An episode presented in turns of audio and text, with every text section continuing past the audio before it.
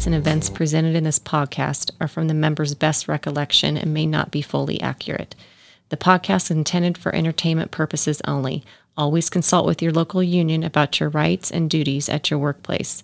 The opinions shared on this podcast are of the individual's own and don't necessarily represent our employer's positions, strategies, or opinions.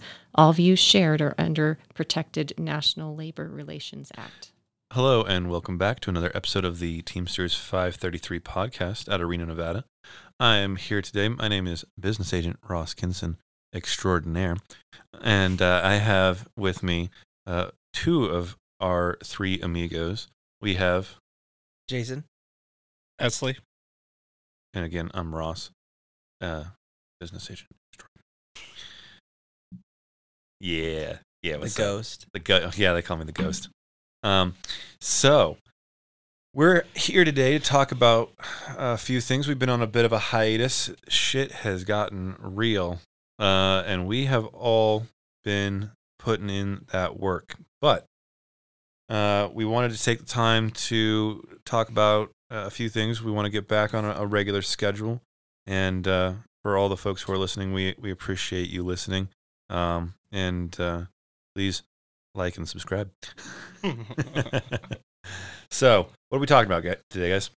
uh, quite a few things. First one on the agenda is Code Five. You guys remember back in the end of December, Mhm. the company started playing the Code Five game, and uh, and the reason I say that is because a lot of people don't know what Code Five means.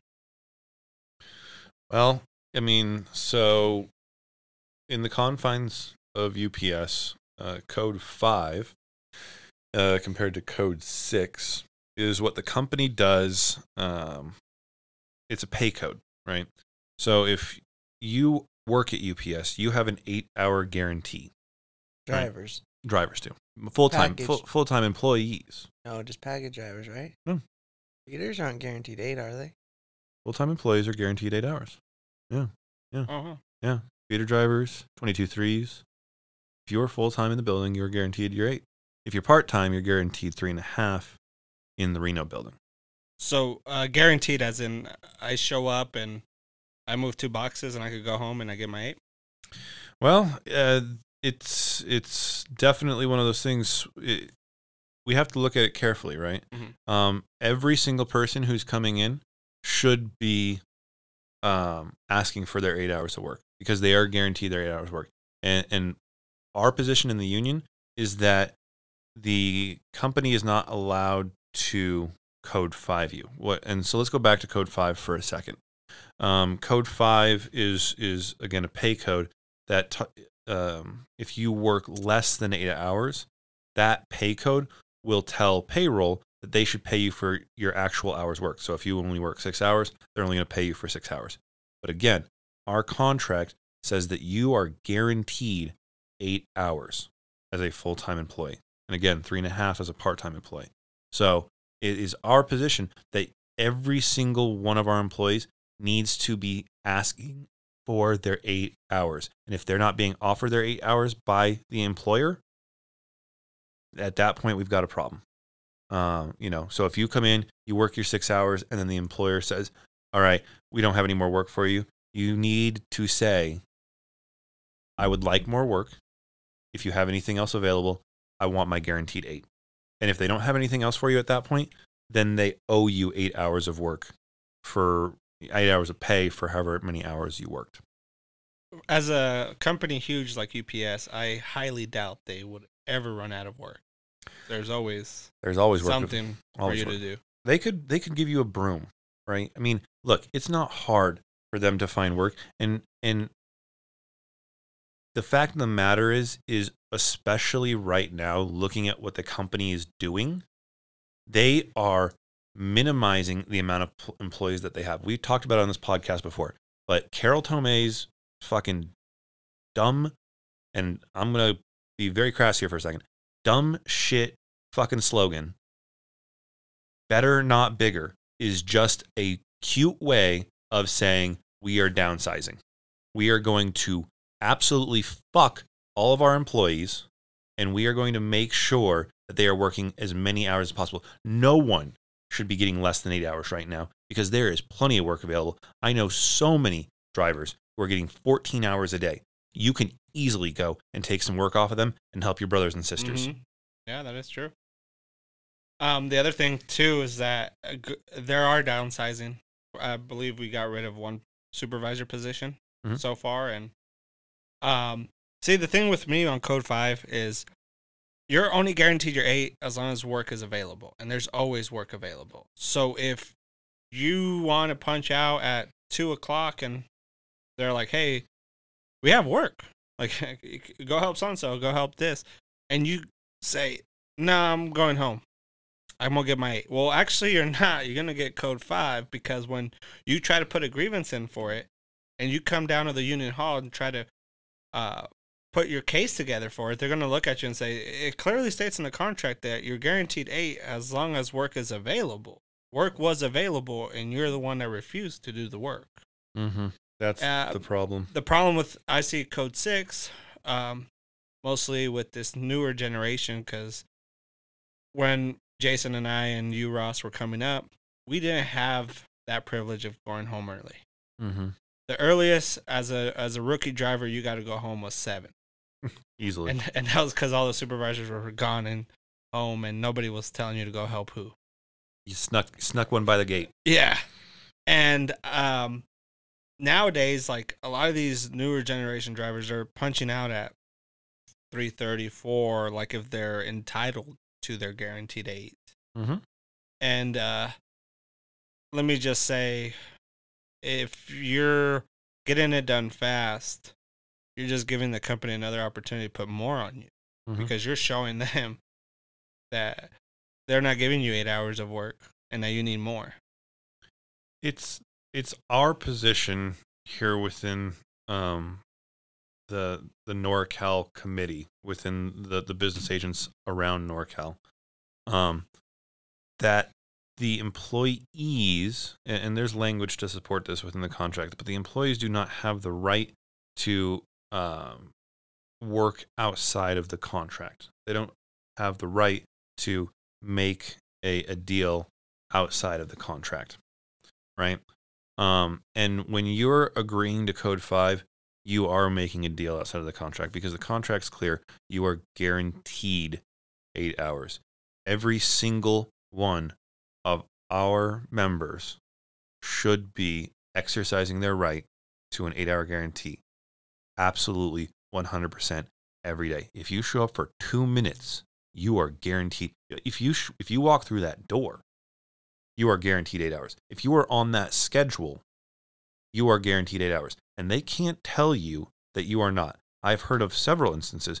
We have a couple 22 fours who um, are, are back in the building right now.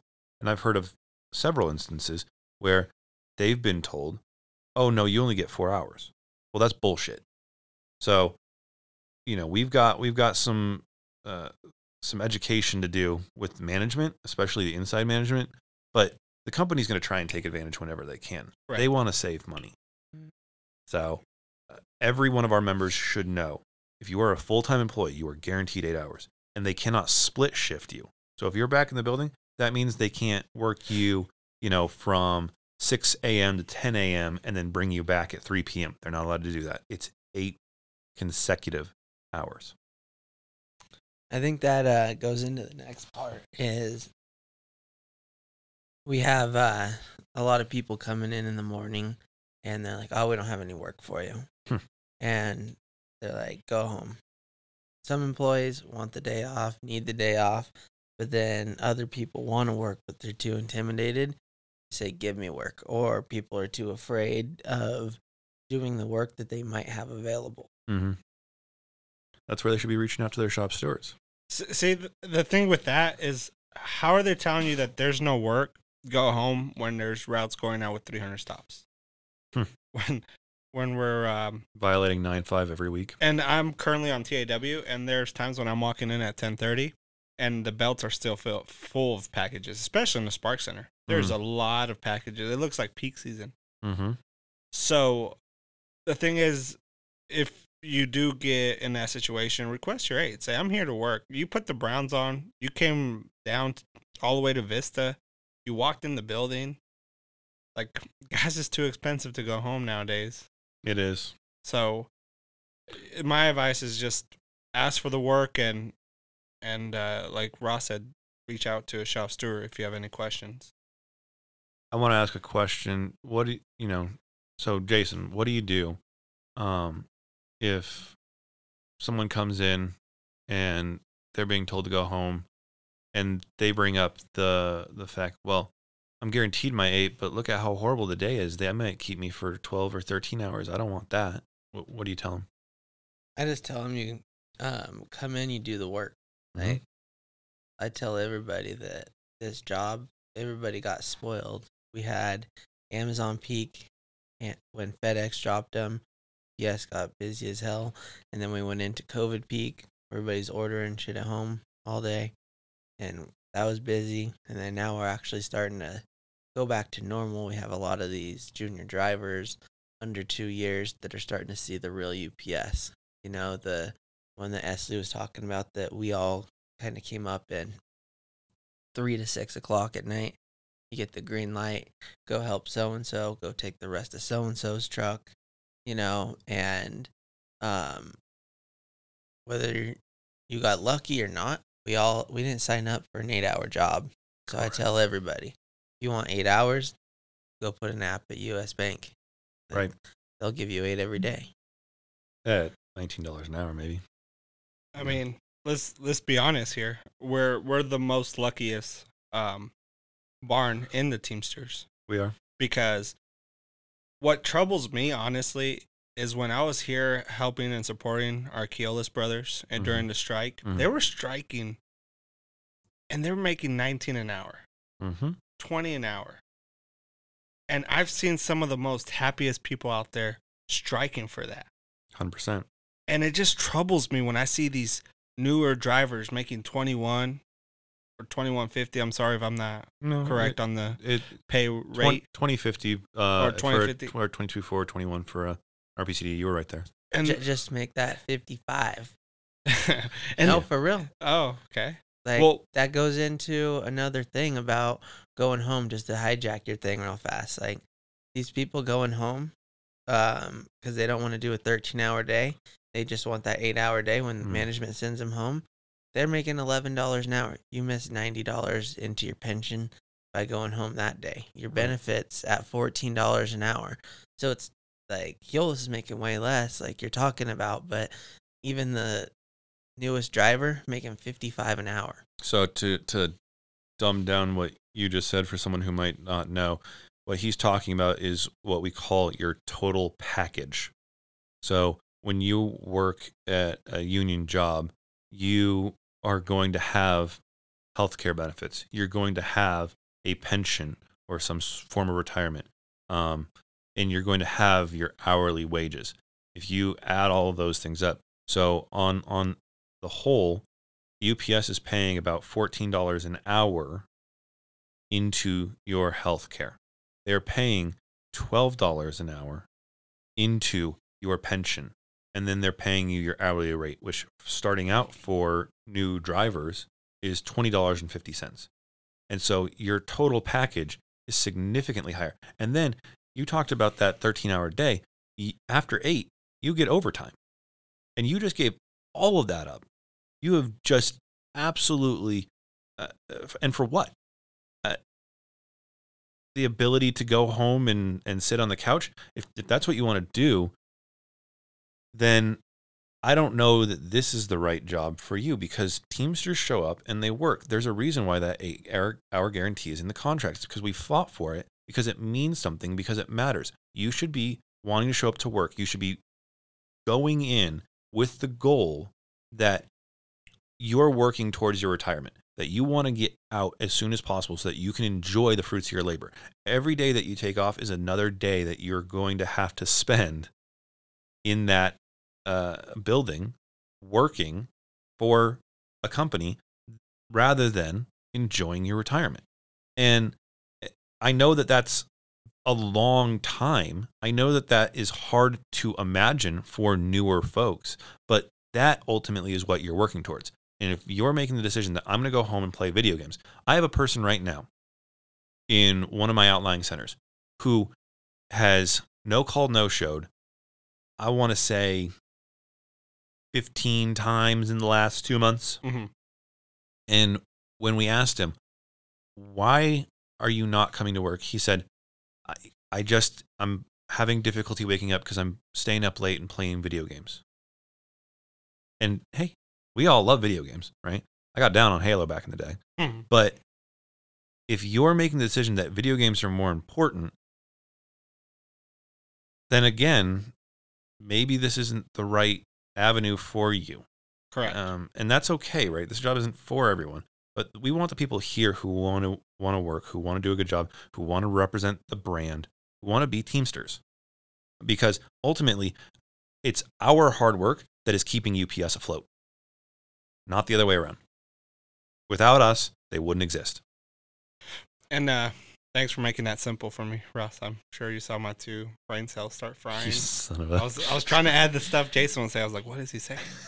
no, but uh, to add to that, Ross, I, I definitely agree with you. And Jason, I agree with you as well that people tell me all the time, I don't want to help. They're making me go back out and help. This is BS. Well, what's the problem? I want to go home and drink a beer and watch Jeopardy. I was like, oh shit.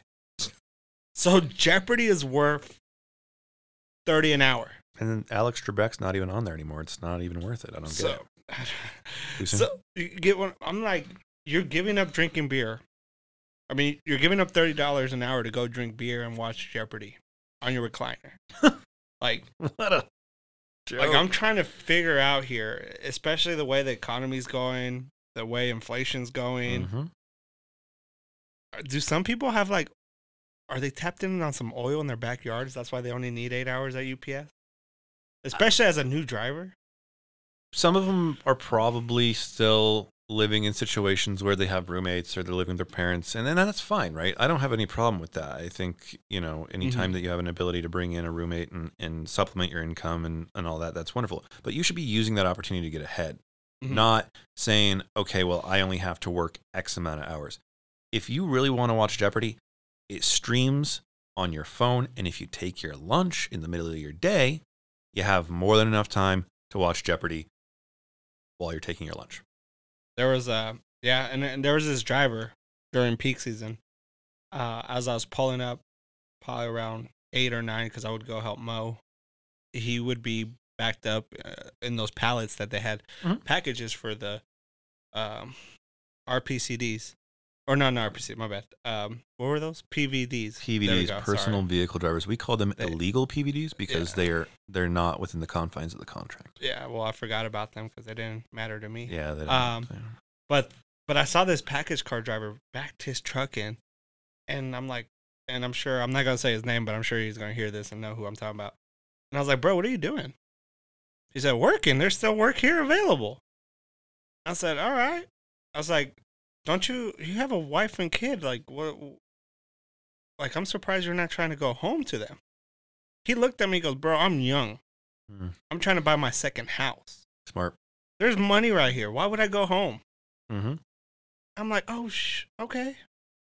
Like, I'm gonna make a T-shirt and hand it out to all your fellow coworkers, and remind them that in life, it's like Monopoly. Are you just gonna Mhm. keep walking past Go and collecting that paycheck, or are you gonna start trying to buy some property and buy some assets and try to move forward? And because UPS, there's overtime. Oh yeah. Oh, There's, there's drivers. There's routes going out heavy. you know, and- this is a job where you can absolutely get ahead. You can put yourself in a position to buy a second house. You can put yourself in a position to, um, you know, have some sort of uh, rental income coming in, and, and if if these young folks who are coming in right now, and and we had to wait for years and years and years before we could drive. It's not like that anymore. You can come in and you can drive in less than a year and start making money that I only dreamed of making. I had to work three jobs in order Mhm. to be able to buy my first house. These guys don't. And so, you know, maybe I'm a salty old dog already at the tender age of 32, but I don't think that it's that hard to show up, put in a fair day's work for a fair day's pay, and and have a goal in mind. And and for people who are listening who are saying, I have to get home and I have to go see my family. I agree with that, right? Like that's one of the values that I represent, being able to go home and see your family. And and so there's nothing wrong with that.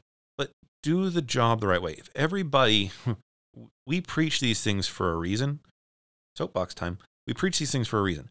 If you if everybody takes their 15 minute breaks, if everybody takes their hour lunch, if everybody works safely so that they can go home and see their family in the same way that they came to, to work, um, the company would have no choice but to put more routes on the road. That would bring the average day down. That would make it so that you are going to work uh, uh, not these 14 hour days that some people are working right now. And you're still going to get the same result. And you're not going to be busting yourself to do it. There is a reason why we ask all of our all of our employees, all of our members, UPS's employees, to do the things that we ask them to do. And if people aren't willing to do that, if they think that they've got it all figured out, well, you're going to break yourself. Uh, uh, you know, I know there are several crushers right now who, and we crushers are, are people that go out and, and run um, and don't take their breaks and, and just try and get the route down as fast as they can. There are several crushers right now who, who recently did get hurt. And the payment that the company gave them was, oh, well, you're going to come in two hours later and you're going to have to take uh, an hour lunch, right? They're the company's forcing the people who got hurt to do the things that we're preaching. They're not forcing people who are out on road to do the things that we're preaching, but the people who got hurt, they're forcing them to do that. And and so our position is that if you had done that from the start, you wouldn't be stuck in this position. And now they're getting home even later because they got hurt, and the company's forcing them into that position, and they're crying that, well, I'm going home later. You're right. But if you'd done the job the right way, if everyone had done, you know, these simple things that we're asking, not only would it be the job be more enjoyable because when you stop in the middle of your day and you take your lunch, um, is it is it better for your mental health and your physical health? It it also puts pressure on the company to put more routes on the road, to have more union brothers and sisters working beside you, and um, you know, ultimately gets you home earlier. So if there's one thing that I can encourage is take your lunch, take your breaks, do the job the right way. Um, to add to that, Ross, um, back in the day, the company used to fear us taking a lunch. Yep. And now they're writing people up for not taking one. They want people to take their lunch. No, And no, like- no, no. They want people to take their half hour lunch. Yeah, that's fair. Well, correct. As long as you're not on a business route. Yep. As soon as you're on a business route, you get carte blanche to do whatever you want. True. But what I was trying to go with this is that the company is also trying to test some of us. And here's the thing I got, right? Sundays they're having trouble or Saturdays they're having trouble staffing Saturdays. Yep. We get like a message in the afternoon on Friday. Um, you know, sign up or you'll be forced in, blah blah blah. Or reply back to his message. And the biggest thing I have is if everybody took their lunch every day within the four to six hour, stop, get some food. Uh, you take like me personally. Uh, I'll tell you my routine. I, after air, I take my 15 minutes at Mhm. Starbucks or uh, Dutch Bros. I help keep the lights on. Yeah, sure. Yeah, you're the you're the patron that's keeping the lights on. um, there's a Dutch Bros on my route, so it makes it very uh, easy after air. Mm-hmm. Uh, quick little pick me up of coffee. I um, I take my sugar. and yeah, well, that's what I'm doing it for. It's the sugar. Mhm. The um, and then I'll take my lunch. I go eat somewhere new around my route, right? Or I uh, or I bring lunch and I use the microwave on one of the business routes that I have, and Smart. and I uh, I catch up on my phone. I watch, I call people, um, called around like like uh, if I need to schedule something uh, like I have my eyes uh, to get my eyes seen. I did on my lunch break, and it's just like one of those things where I get time for myself. Right. And if you're doing it in that order, and and before I even go in late at night, I'll take my last break. Yep. And a lot of these drivers will take everything when they get back in the building. I'll see them sitting outside the office, and it's like, "What are you? Are, are you alright? You're good? Oh yeah, I'm taking my 15 break. Like, why? Why did you take it here? You know, like, let me tell you something. The people that are working inside the warehouse, Mhm. You think if they were to take a 15 minute break, they could hop in their car and go down to the gas station? They can't. They're on company time. They can't drive their own vehicle. But we were on the road. We could stop by a gas station and start a break the moment we break route. Right. Like those are the benefits you get. Or there's been times where I've I'm like, oh, you know what? I'm craving Olive Garden for dinner tonight. Mm. So on my last 15, I'll call, place an order, and then by the time I park the truck, get out, it's ready to go. Nice. And it's just the timing of it is perfect. But that's why I don't understand why people don't want to take their s- breaks out on the road. When you pick it up from, uh, uh, you know, to go, you don't, you miss out on uh, the endless breadsticks though. So that's kind of a bummer. That that is. Yeah. I keep them away from those. gotta, yeah, I gotta stay away from those. I have an office job now. but I'll uh, I'll also testify to what you say, Ross. We I am currently on TAW and we are coming in at ten thirty, and I've seen without naming names drivers come in and they're just like, I'm not gonna do another day of this. I'm going back out. It it really is unfortunate to see um, because coming in at 10:30 people are looking at it as um essentially being targeted for being injured. And I think that there's a case to be made there that the company is doing that. Um, at the same time, I think there is some responsibility of our members to look at the contract, recognize that currently the way that the contract is is spelled out, the company has the right to do that. Um, they have the right to pull in people two hours before, two hours after their regular start time, um, when they are on TAW, and um, you know, so sh- if you're scheduled to come in at ten thirty, then that's when you're scheduled to come in. And the most important thing about being on TAW is giving your body time to rest, giving yourself a break, um, and, and trying to recover from your injury. So if you're making the decision based on, oh, well, I'm getting home later, so now I need to go and put myself back into the fold and do this very physical job before I've fully healed, then that's not what we want. That's not what the intent is. Um, but unfortunately, you're you're doing exactly what management wants, which is you're getting back out on road. You're giving them production, and uh, you're putting yourself at risk. And the company's not going to care when you tear your shoulder. They're not going to call you and check in and give you flowers. They just want you back on the road. You are your own advocate of safety. Sorry, I'm preaching a lot in this episode, guys, but No, it's you're right. Like I'm, I- I've officially hit on Friday three weeks in there, and they finally asked me how is it, how's my shoulder doing after three weeks of being in there, Congratulations. and it's Did just, they give you a, did they give you a unicorn cake with that too? Damn shots. Shots fired. No, they they did it. I'm kind of Mm. sad. No, but they, they, save the unicorn cakes for supervisors. yeah, but they they need to um they need people need to understand that this job is is mental. And the moment you could overpower that, this like like a friend told me once, this job could take your your time and your body, but they could never take away your happiness. And that's why I don't understand why people come in so pissed off. Yeah. A lot of people are angry. And- Um, And a lot it's just people. I know. I tell people all the time inside that office, "Oh man, this this, sucks." This I'm like, you're getting paid really good money to fill out a piece of paper of your five, ten keys and everything else.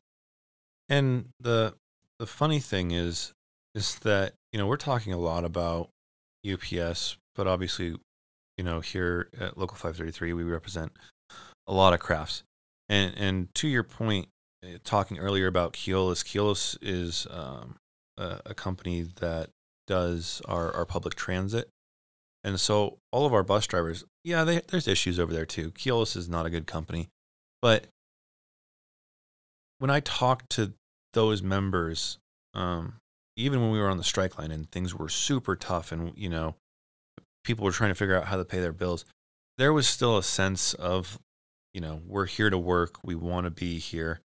Uh, we represent something more than than just driving a bus. We represent quality um, work that is going to safely get the, the people of this community around. And so there was a lot of pride in that. What I want to see from from our largest contract, which is UPS, what I want to see from our, our members at UPS is that sense of pride. When you deliver that box, you're not just delivering it, you know, um, like an Amazon driver would. I mean, Amazon drives around with their fucking doors open. I've it, it blows my mind. We set a higher standard. We are better employees. We get paid more. We care more. Like, and if we're not representing those values, then then we're not living by the standard of what Teamsters are. And and ultimately, we're moving into a new generation of Teamster leadership, right? And so this is a perfect time to talk about what it means to be a Teamster, what the future holds for the Teamsters, and ultimately what we within Local 533 are looking for from our members. Because there's a real possibility that in a year, we're going to be on strike at UPS. And our members need to understand that it's about more than, you know, just delivering boxes. There's a ton of pride that goes into being a Teamster doing Teamster work. I'm glad you brought that up about the potential strike next year. Because everything we've been talking about is mostly money, you know, Mhm. as far as like the code five, taking days off. Sure. And so there's like a couple of things that come to mind for me is we have a strike coming up and Potential strike. But yes, it's the the the potential is Yeah. high. Yeah, pretty high just because of the last contract, the one that we're currently working under, right? So we have a lot of very vague, undefendable articles in our contract right now. Mm-hmm. Uh, one of the worst ones is speaking to how you were talking about the cheapest driver for UPS makes twenty fifty, and the guy next to him makes fifty cents more just because he's a different classification. Obviously, we need to get rid of stuff like that in there. So that's people that don't know. That's what's bringing the strike. Is that's probably one of the single greatest uh, factors for potentially going on strike in 2023 is the 22-4 classification. Yep. But not only saving for the strike, but it's also about saving for your future. Um, Mm-hmm. a lot of people a lot of people don't want to work that extra day don't want to work those extra hours. And most people are fully counting on a pension for when they retire. For me i don't want that four to six grand fixed income when i retire in 20 years. Who knows what inflation did to that you know? Um, and then if you do your 401k and you do all these other right things like you don't have to be here 30 years you can leave earlier. So just about making the money saving the money saving for strikes like being financially stable buying that second house like Ashley's talking about. There's a lot on the line every single day going into work but especially with that strike. You want to talk about the more about that ross? Sure. Uh, Well, I got a quick question, Ross. Yeah, to lead into it, can you please tell us about our new president sure. Yeah. and and why we think there might be a potential strike? So yeah, absolutely. Um, for those uh, Teamsters who are uh, not in the know, we have new leadership within the international, um, and I'm very excited about it. I'm so excited. Uh, Sean O'Brien and Fred Zuckerman are now at the IBT. Uh, Hoffa retired. and um, you know everything that Hoffa did for the Teamsters is amazing. But I think his timing for retirement makes sense, and I, I think that our ability to be able to move into the next generation of leadership um, couldn't come at a better time. So uh, obviously, we thank Hoffa for for what he did for us. Um, but moving forward, O'Brien's mindset. Uh, he comes out of out of Boston, and I've sat down and, and had a, a few conversations with him, and his mindset absolutely is put your helmets on, put your shoulder pads on, the contact sport, we're coming for you. And he's not fucking around. The last contract that we negotiated with UPS, we were we started contract negotiations over a year in advance.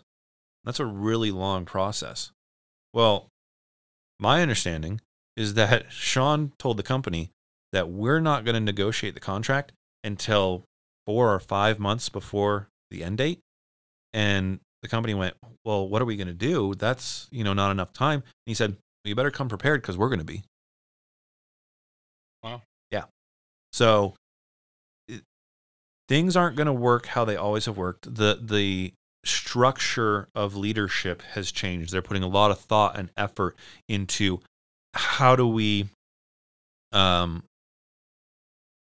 represent our members better, quicker, more efficiently? How do we become stronger and leaner? One of the ideas that O'Brien has thrown out, and you know, it, it's uh, it's one of those ideas that that I love. Uh, who knows if it could actually happen or not? But um, this just sort of shows you his mentality. Is the Teamsters control every asset of logistics. We control freight. We control package. We control the ports. We control the trains. We control the Buses. the the buses. We control the airlines. Right? Our members and, and when I say the trains, um, uh, you know, that's obviously uh, through um, Supply side. exactly, and and you know, same thing with freight, and same thing with the ports. If you got every single one of those industries to shut down in the United States for one day, one day, that's all it would take. You would absolutely wreck the economy of the United States.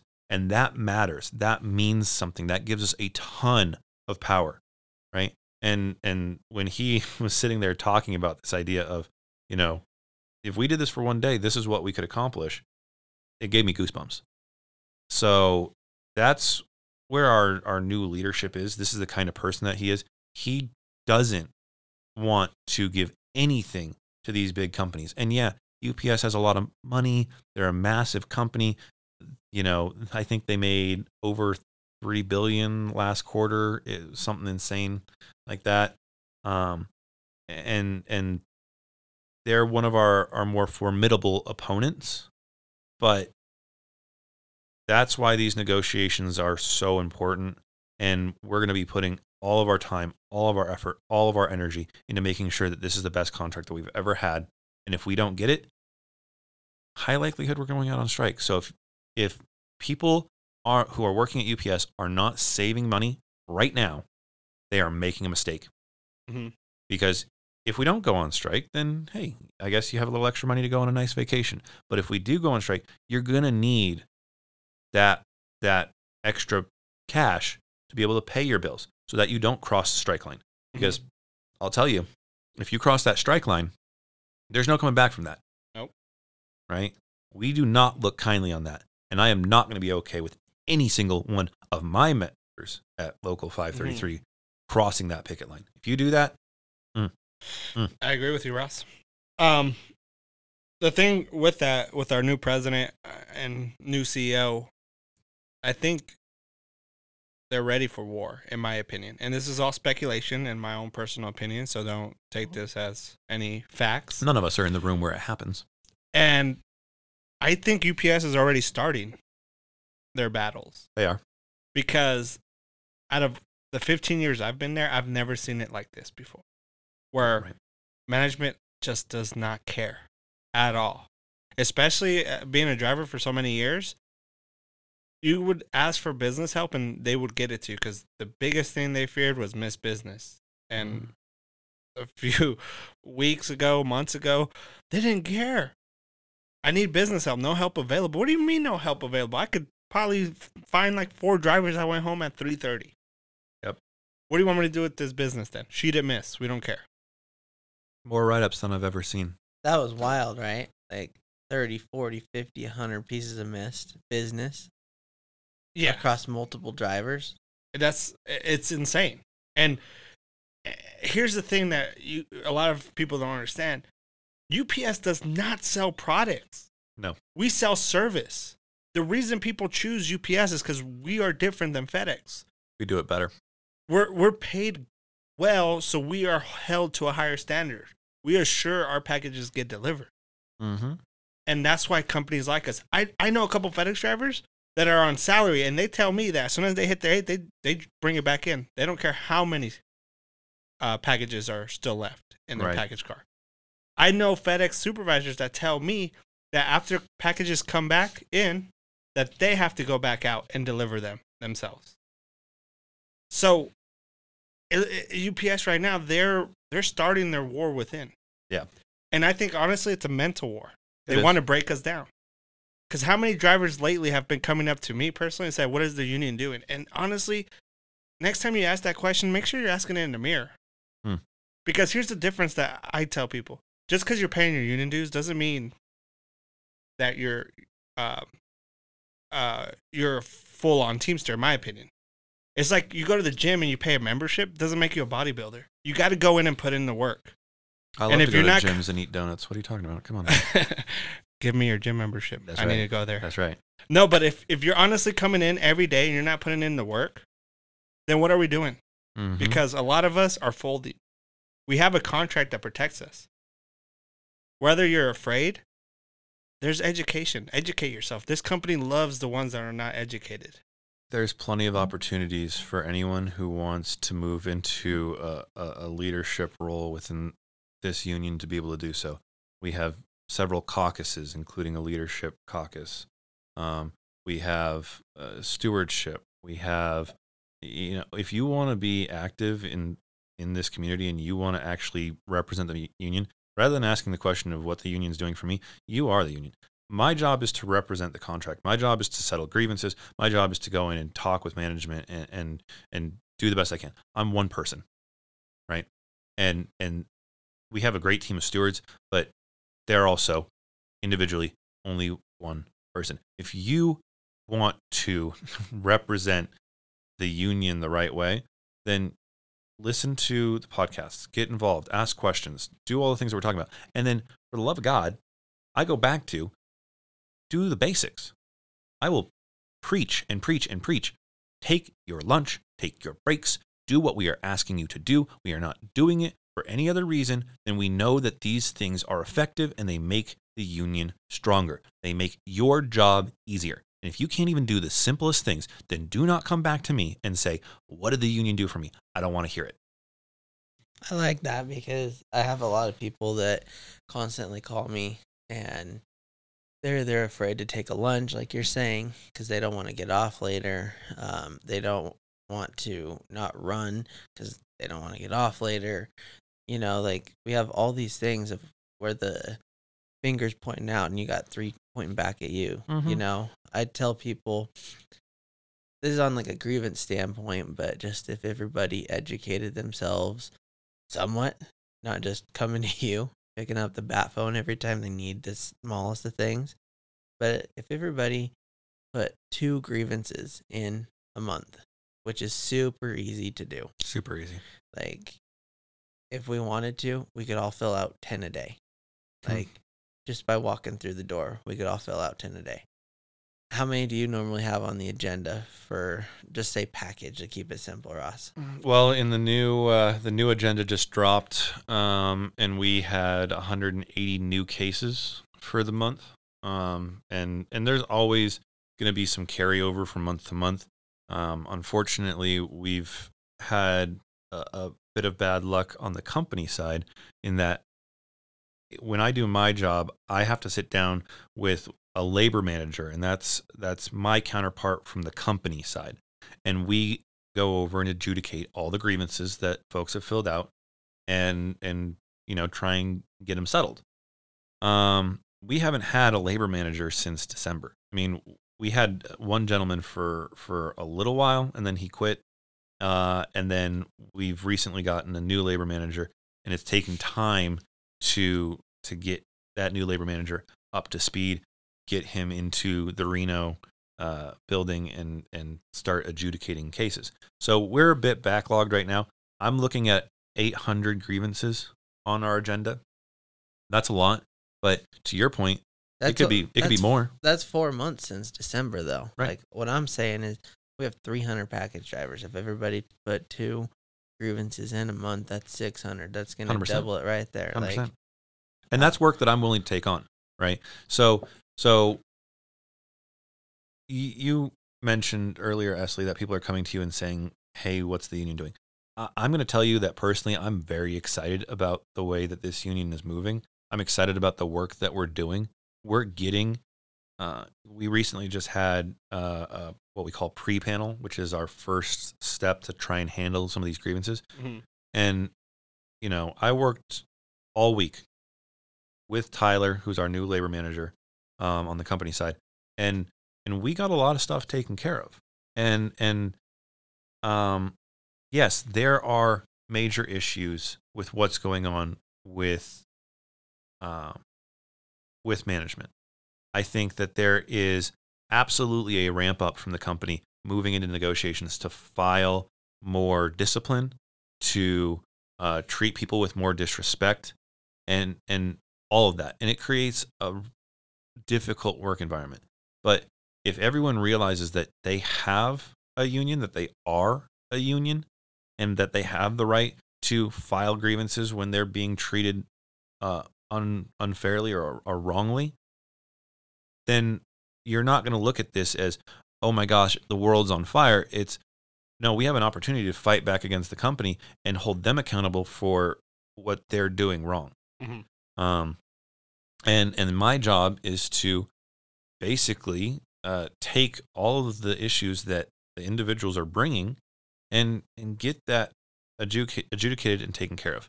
And but it starts with the member. It starts with the individual, and it starts with all of us doing the same thing in the same way, being a real union, communicating, becoming part of leadership, asking questions, talking to their fellows. That's what this is all about. And if we're not doing those simple things every day, um, then I think we're doing ourselves a disservice. Eh, But I see more and more people actually doing that. I see it starting to take effect. I see us moving in a positive direction. I don't want this to be like, you know, I've said a lot of things today about, you know, we need to do better, we need to do better. That's just my way of of constantly trying to move forward and build something Correct. that is going to be better by the time that we all end up leaving and retiring out. If we're not fighting every single day for our rights, eventually we're going to start to lose them. And uh, also the things that I've said is also to help wake up some people and 100%. realize 100%. that we're Teamsters. Like watch old school Teamster movies and then ask yourself like, Are we doing that? are, how soft have we got? And and another thing to add to that is that a lot of people need to understand that UPS comes from a military background. Mm-hmm. The founders were in the uh, armed forces, whether it was army or or marines. I can't quite remember, but they do bring a lot of those values into management. That's why management is trained so so well by former Marines, former Navy SEALs, and they actually hire a lot of their upper management from those chapters. Because guess what?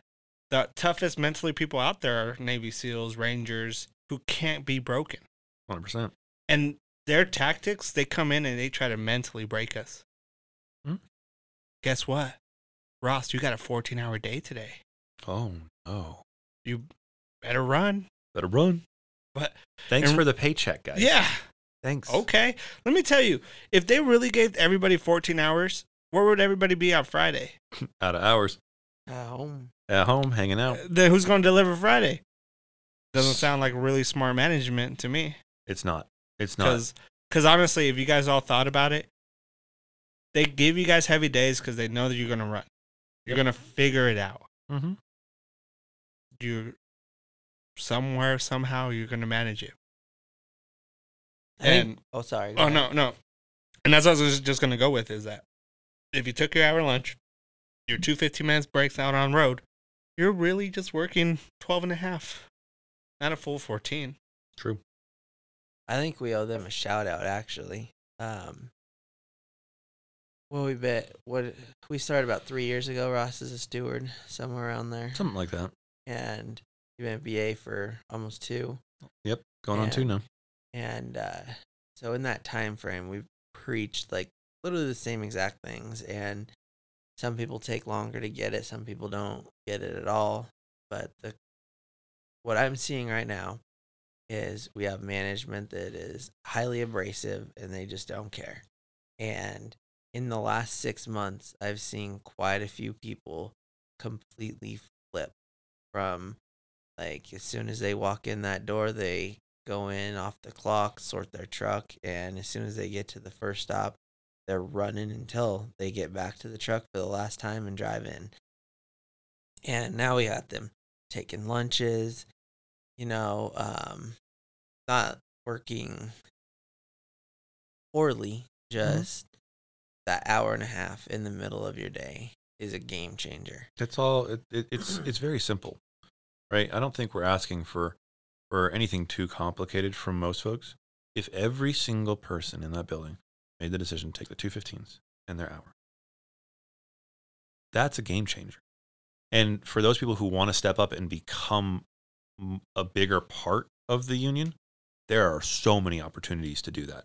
Like so many opportunities. And we embrace that. We want more people in the fold to become interactive and have those conversations. But if you don't want to do that, if that's not your style, then then one thing that you can do that's extraordinarily simple and actually helps you out a ton, take two 15s, take your hour lunch.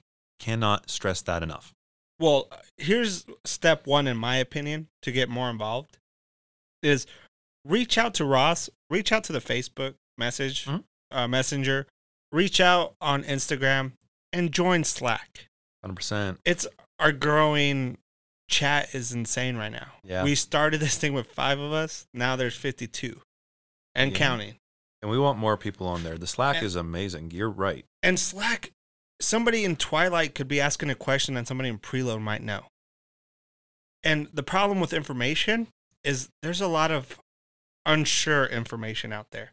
Somebody in Twilight might have a pickup, for instance, might have a question of, hey, I'm sick and tired of stacking the belt every time this truck gets backed up. And I feel like packages are going to fall over the side and it might hurt somebody. Mm-hmm. Well, somebody in Twilight could be like, well, why are you stacking stuff? Shut the belt off. It's unsafe.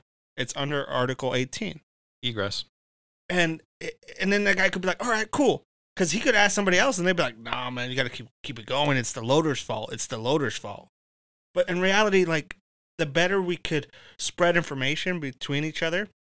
And, and like I said, Slack is, is it keeps us away from texting each other. We, we send a message in the general discussion. And when somebody replies, somebody replies. Yep. And and honestly, I think that's one of the best ways, uh, besides Facebook and and uh, Instagram. we're we're pushing the Slack really heavily right now. If if anyone who's listening is interested in joining the Slack, just reach out to one of your stewards, um, and and we'll get an invite sent out to you. Um, it's a really really great tool for communication, getting questions answered quickly and properly. Um, a- and and there's, I mean, even I am learning things on there because some of the some of these guys are throwing ideas off the wall that you know I don't think about, and so there's opportunity for all of us to to learn from the Slack. And I, I know that that you two were big proponents and champions of the Slack, particularly Esley at the beginning, and so I can't thank you enough for um, pushing that because it's an awesome awesome tool. the biggest thing that I tell people is when they come up to me and they tell me, "Hey, what advice could you give me?" The number one advice and the only advice I will give anybody: work safe. Mhm. Find your safe work pace. Yep. Because here's the thing: Jason has two kids at home. He wants to go home to. Right, Jason? Yes, sir. And you want to play with them on the weekends on your days off? Um, Would you be able to do that if you're running out of a package car and your knees start giving out? Nope. You know, we all have our things that we like to do outside of work. The people we work for. And I'm not talking about the company we work for, the people like at home who depend on us to bring um, a paycheck to put food on the table. Mhm. Kids who look forward to playing catch with us at the park, pass the ball around, do anything. Mhm. And we honestly, if we're too focused on making it home Monday through Friday at three o'clock, four o'clock, five o'clock, what are we sacrificing to our bodies to do so? I'll take it a step further. You know, I'm uh, I'm very sleep motivated. You know, we're talking about coming home and seeing our families and all that, and I obviously, you know, that's the number one thing. But when you're hurt, you know, say you, you tear your shoulder, how difficult is it going to be for you to get quality sleep? I mean, let's let's look away from from all of our other external responsibilities and, and focus inward for a second. Every single one of us needs good sleep in order to be able to take care of all the people that we care about. If This you message brought to you by Leesa Sleep Mattress. Nectar, we we are looking for sponsors. Um, eh, you know, so so if you if you mess yourself up at work, it is going to be more difficult to get sleep, and and so you know if if you if you're a young person who's like I don't have a family, I don't care, then focus on yourself for a second because as soon as you fuck your shoulder or your knee or your back up, trust me when I say that you are not going to be able to sleep well, and it's going to suck. I could attest to that. Hmm. Um, currently, I have a injured left shoulder. They think it might be a torn or something's teared in there. I um, I'm in constant pain every day. I can't sleep at night, and the only fun activity I get to do at at the house is lay around, miserable. L- l- listeners, you you should see him. He looks terrible. and I've been with the company 15 years. So, like all you young guys out there that think you're invincible, let me tell you, you're not. no. And I, uh, it's just a, a reminder stop taking shortcuts and work safer. Yep. What happens to your pay in two weeks? To my what? To your pay in two weeks? It gets short. My pay? Yeah. Are you well? Like, what do you I mean? think you go he's- from TAW to comp. oh, yeah, it goes way low. Um, yeah, I mean, you know, Yeah. we could we could talk about comp. We'll save that probably for another episode. Yeah. But you know, i- if if you're out on TAW for a certain amount of time, then they'll put you out on on workers' compensation. Uh, your pay goes down and all that. And, and like I said, we'll we'll save that for another episode. But um, you know, it it it does affect your ability to make a, a good living wage, and and we don't want to see anyone hurt. So take care of yourselves. Do the job the right way. Do what you're supposed to do. yeah. mm. The only thing I really got to put out there, and I got to ask you guys, I really like how everyone else is getting involved. We're getting more and more people involved. Um, major shout out to uh, Ross and Debbie for continuing to hold the front down at the hall and allowing us to do what we got to do at the hub. And the more we could get more drivers and more employees more involved, ask questions. And part timers, please, please, please do not be afraid to grieve your supervisor for working. He is not helping you. Mm-mm. You have four trailers to load and you think it's cool he's loading one to help you out. Hey, bro, I'm helping you out. No, he ain't. No. He's taking money away from you. he's taking money away from you or or one of your brothers and sisters that they are sending Oh. home every single fucking day. Because here's the thing he, if you're loading four trucks, do the best you can. Yep. That's all you could do. And that's all the company could ask from you. Do the best you can safely. If it gets shit goes down the belt, eh, eh, so what? Don't be afraid to kill the belt. and and the other thing is if UPS was really worried about short staff, why did they take the four dollars away from part timers? They don't care. They don't care. They don't care. They want you to find the shortcuts to make their jobs more easier. I can't tell you how many times. Oh my god, dude. Uh, uh man, you you just kind of uh, touched on on a nerve for me. Um, like I said, we were recently in pre-panel, and we were talking about safety, egress, um, specifically on our sort, sort aisle, which is pure chaos. Um, and it I go into that building and I go up to the sort aisle and it looks like a bomb went off. And the the standard for egress is that you have to have 28 inches of a, a, a clear space to be able to walk through. If not, you have an egress problem. You need to kill the belt. You need to shut down the operation, and you need to clean up that egress for your safety. That is a standard standard within contract. That is an OSHA safety violation. All of those things are there so that if a fire happens, you have some way to get out, right? Um, and, and so, but the company doesn't want you to know that, and so they just yell at you when you kill the belt and say, "Keep going," and you're going to be buried in boxes up to your waist, and and it's a very dangerous situation. And so, one of my stewards, uh, shout out to Mary Simadon, and I were having a conversation with management about these issues and what we thought needed to be addressed. And management continued again and again and again throughout the conversation to put it back on the workers. Well, they're just lazy. They're taking too many bathroom breaks. They're not working hard enough. Well, that's fucking bullshit. They are not putting enough staff up there. They're not taking care of people's safety. They're not training and educating them the right way. And and it is not going back onto the members. It's not about them taking excessive bathroom breaks. If you had enough people to be able to cover for those bathroom breaks, then it wouldn't matter that people need to go and relieve themselves. And while we're on the p- topic of bathroom breaks, you absolutely have the right to go and use the restroom. Right? You absolutely have the right to go to to use the facility, wash your hands, please wash your hands. Um and and, and get some water. That is your right. They cannot stop you from doing that. And I'm sick of hearing from the company, well, they're just not working fast enough. They're not just they're just not working hard enough. They're not they're taking too many bathroom breaks. That's that's bullshit. And and Mary and I sat down and clapped back against the company again and again and again and again. But this is the philosophy that they have. And if if the members who are listening don't realize that yet, well, here it is. They don't care about you. You are just a number to them. They can tell you as much, uh, as many times as it takes that, no, no, no, we do care about you. But when I sit in that room and I have those behind the door conversations, they're just taking too many bathroom breaks. They're just not working hard enough. I can't tell you how many times I fucking hear that. So work safe, take care of yourself, and and don't let management intimidate you because they just look at you like a number. Yeah, Yeah, you might as well have that barcode and employee ID number tattooed on your forehead because that's all you are to them. Yeah.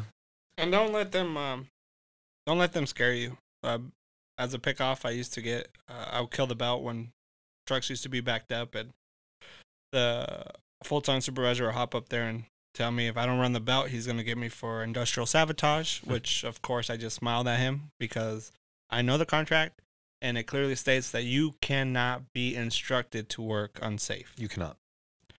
And uh, as long as you believe that you may be in harm or put other people in harm, the public, yourself, a fellow employee, you have the right to stand for your stand for that.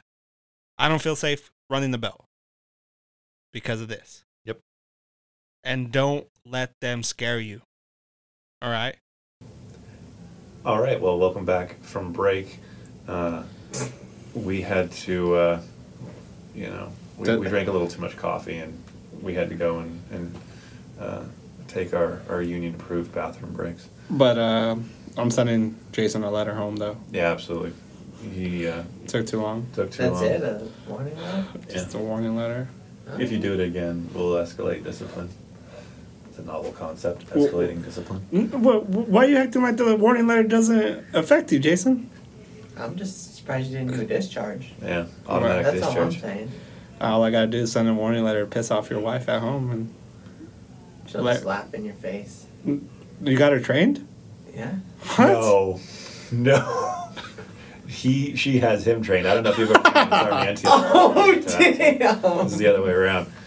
Uh, but um, let's uh, let's kind of just get back down to it. We've talked a lot today about you know the basics, and and as we get back into uh, a regular schedule, releasing podcasts, uh, we want to thank everyone for listening.